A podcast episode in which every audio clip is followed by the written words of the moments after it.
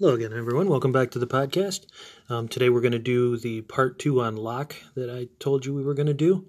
Um, Locke is a little too complicated even to do a quick summary of him with just one episode because there's a couple of different areas where Locke is extremely important.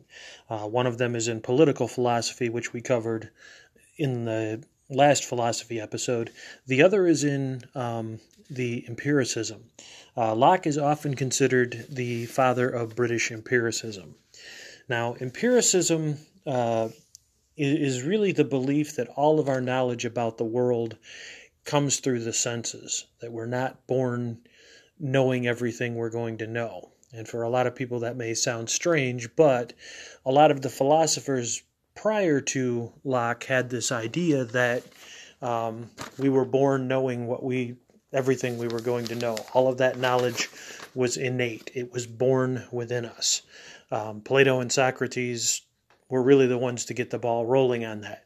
You know, in some of the dialogues, uh, they talk about the fact that people aren't learning anything, they're just remembering things that were already implanted there. And so there was a long tradition of people believing that you were born knowing what you were going to know. Um, you just developed it, and it came became apparent with time and with education. Um, but Locke takes a different approach. He believes that everything we know comes strictly from the senses.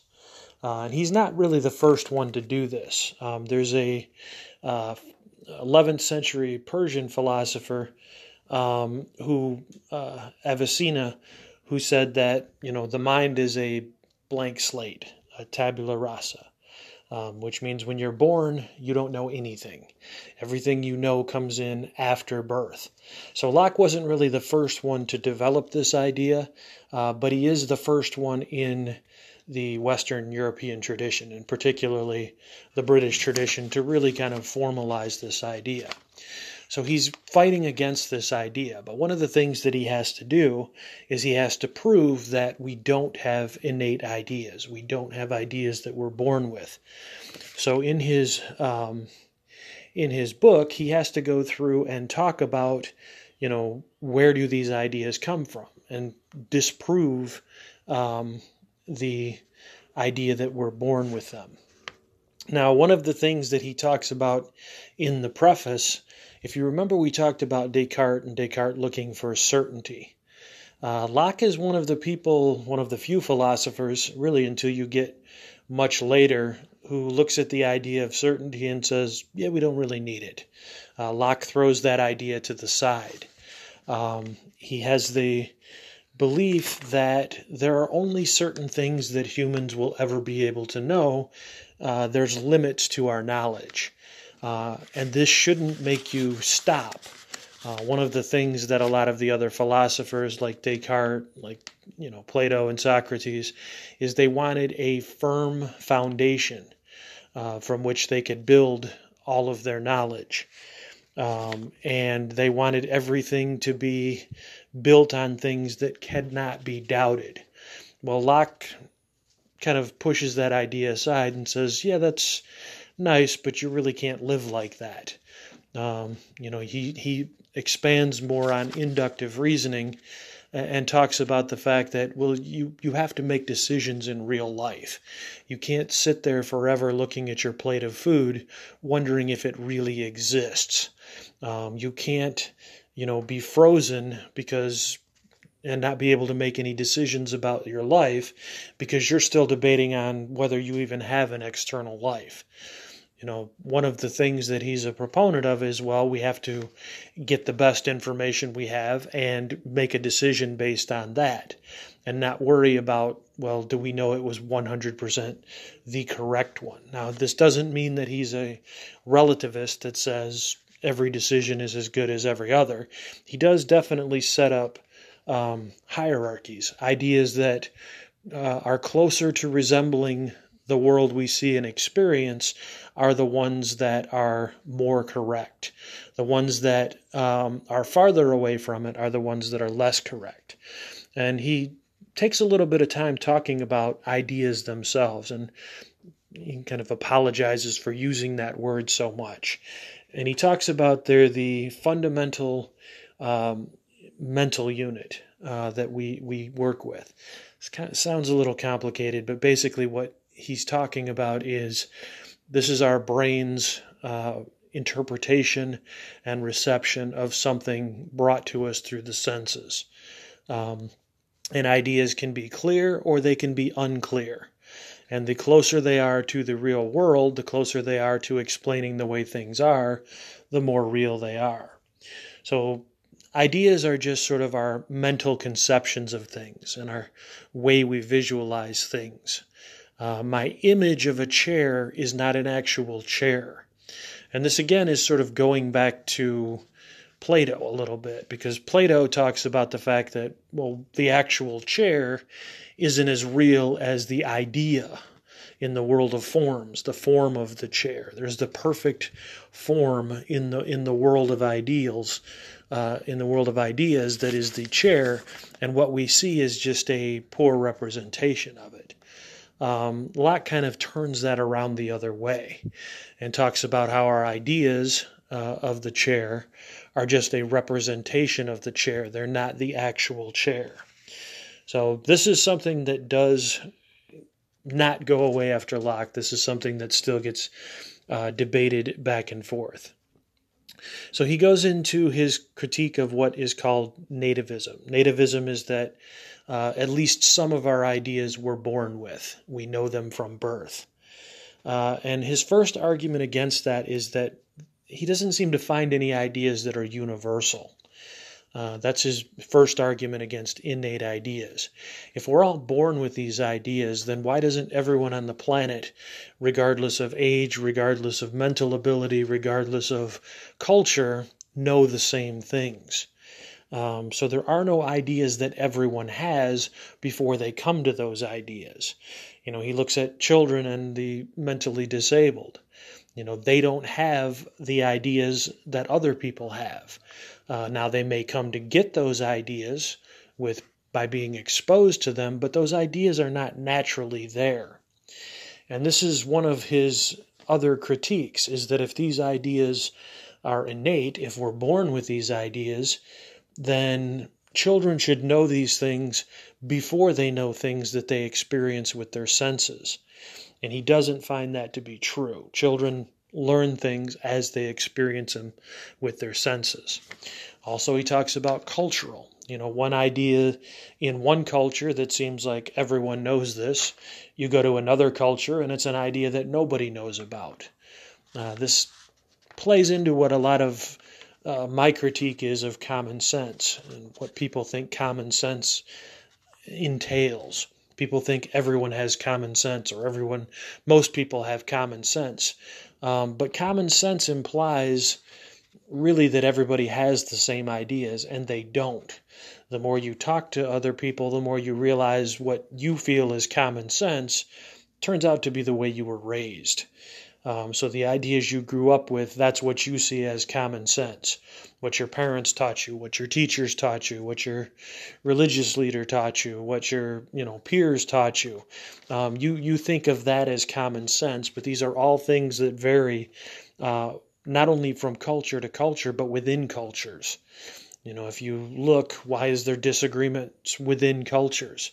People that grow up in the same city, the same education, the same, you know, exposure to knowledge still have different ideas about things. Um, and this is because there are no innate ideas. It has, it depends on what you're exposed to and what ideas take root. Um, the ideas about uh, how we're able to do this, he does sort of make the um, assertion that the mind has inclinations towards ideas. And this is something that gets developed much more by later philosophers. So we have, um, for example, the simple idea of red. We have an inclination towards being able to receive colors as long as we have normal color vision through our eyes. Um, but we don't know what red is until we see it and someone says, hey, that's red. Um, so we we have inclinations for things, and like I said, we'll talk about this more with other philosophers later. Uh, and Bacon kind of talked about this as well. When he talked about this a little bit with Bacon, when he talked about the fact that people, um, because of our the types of sensory uh, perceptions we have, the way our mind uh, receives the stimulus, we all receive it in similar ways. Regardless of culture, we have, you know, as long as you're born with normal vision, you have vision. Um, but uh, one of the things that uh, we don't have is we don't have the same word for red. You know, red has different words depending on the culture. And then some cultures have a lot of different words for red, and other cultures have maybe one or two words for red. Um, an example I can think of off the top of my head is uh, some of the uh, indigenous peoples of the you know Alaskas and Canada, the Inuit, uh, have about twenty some words for describing uh, the whiteness of snow. And there's different kinds of white that they register, whereas most people see there's white snow, and, and they all picture it the same, but they have different words because basically these are going to correspond to probably different thicknesses of snow, different textures of snow, and these are things you need to know if you're going to survive in them. So, words and ideas, while we bring them in through the same type of apparatus, we all have the same type of eyes. It's our cultural training, it's our learning that makes us make the distinctions, that where we get these names from when we name things. Uh, everything uh, in uh, in the world of ideas uh, for the most part, comes from the external senses.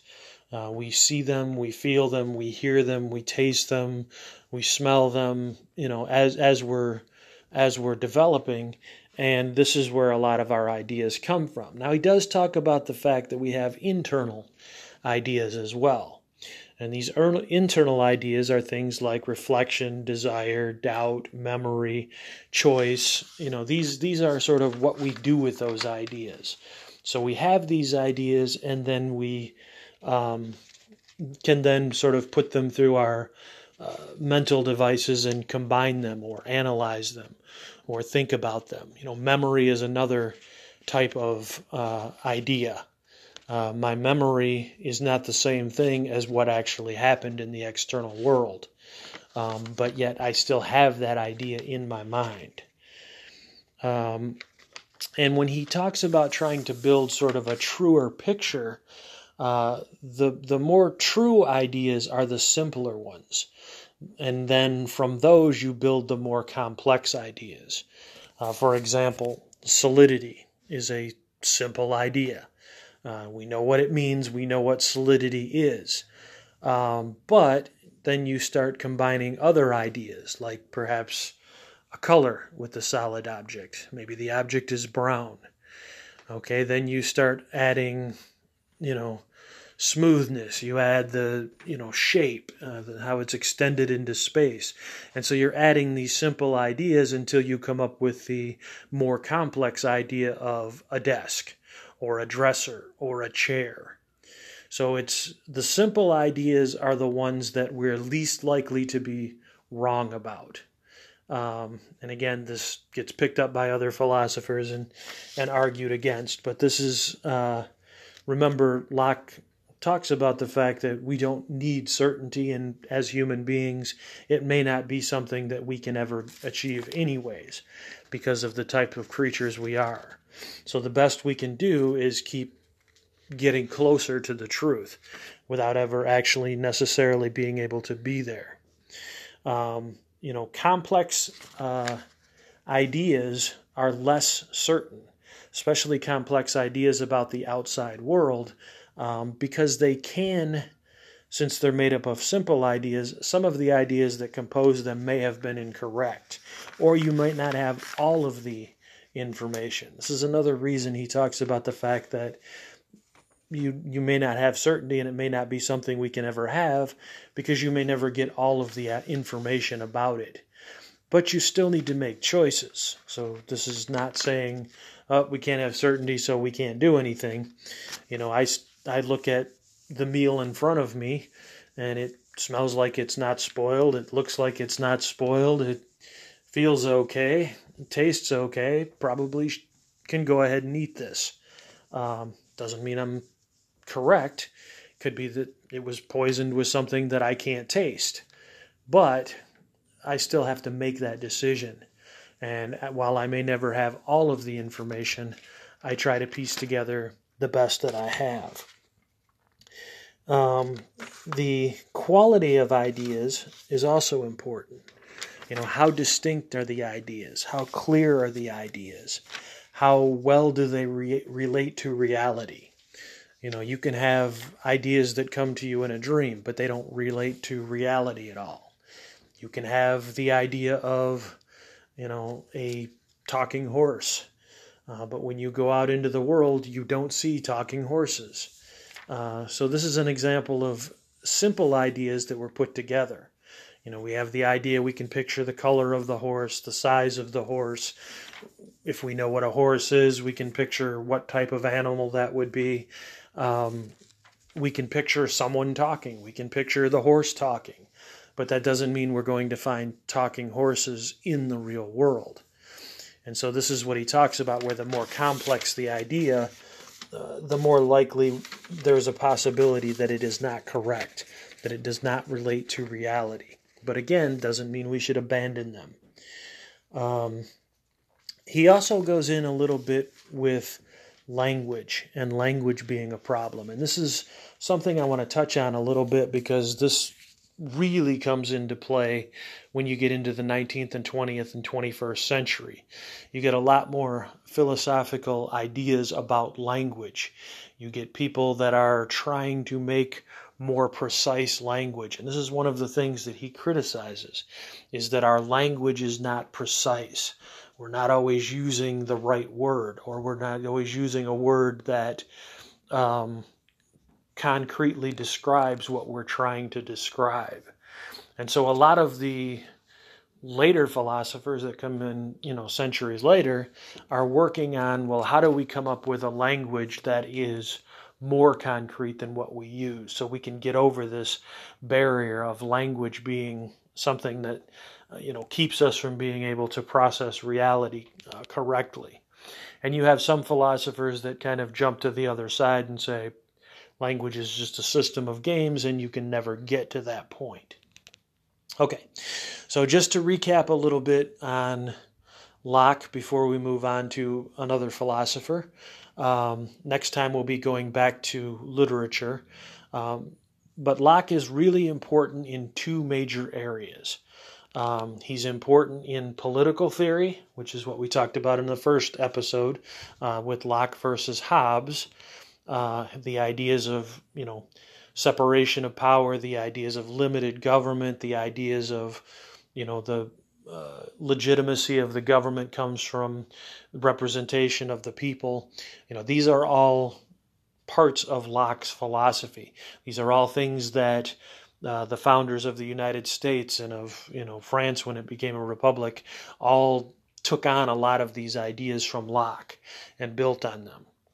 And then what we talked about today, sort of the shift in Locke from being where philosophy was mostly interested in one, solid foundations, or it isn't interested in going any further, or thinking that all of our ideas are already there.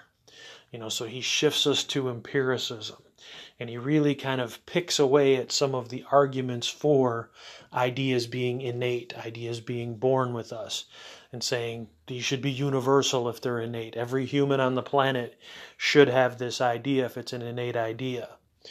Now, he even goes into um, uh, some discussions about God as well. And he talks about this may be one idea that is possibly innate, but it doesn't really seem like it since uh, people who are never exposed to the idea of the Christian God, which would have been the, the God that Locke would be familiar with, um, have no concept of that God, that different people have different concepts. Um, but he does believe that there's the possibility that uh, humans could come to that idea of God, even if they haven't been exposed to it. But again, I think this is one of those things where you're sort of living in an age where it's starting to be a conflict between religion and science again, and to jump too far or the other into any camp um, really becomes not only uh, something that can alienate you, but it becomes something that can be politically and personally dangerous. And so the, you do have a lot of this sort of almost a lot of these philosophers having to prove that yes, I'm talking about these things, but I'm not an atheist. And, and Locke, even we talked about last time, sort of puts out prohibitions against, you know, he believes in freedom of religion, but that doesn't extend to atheists.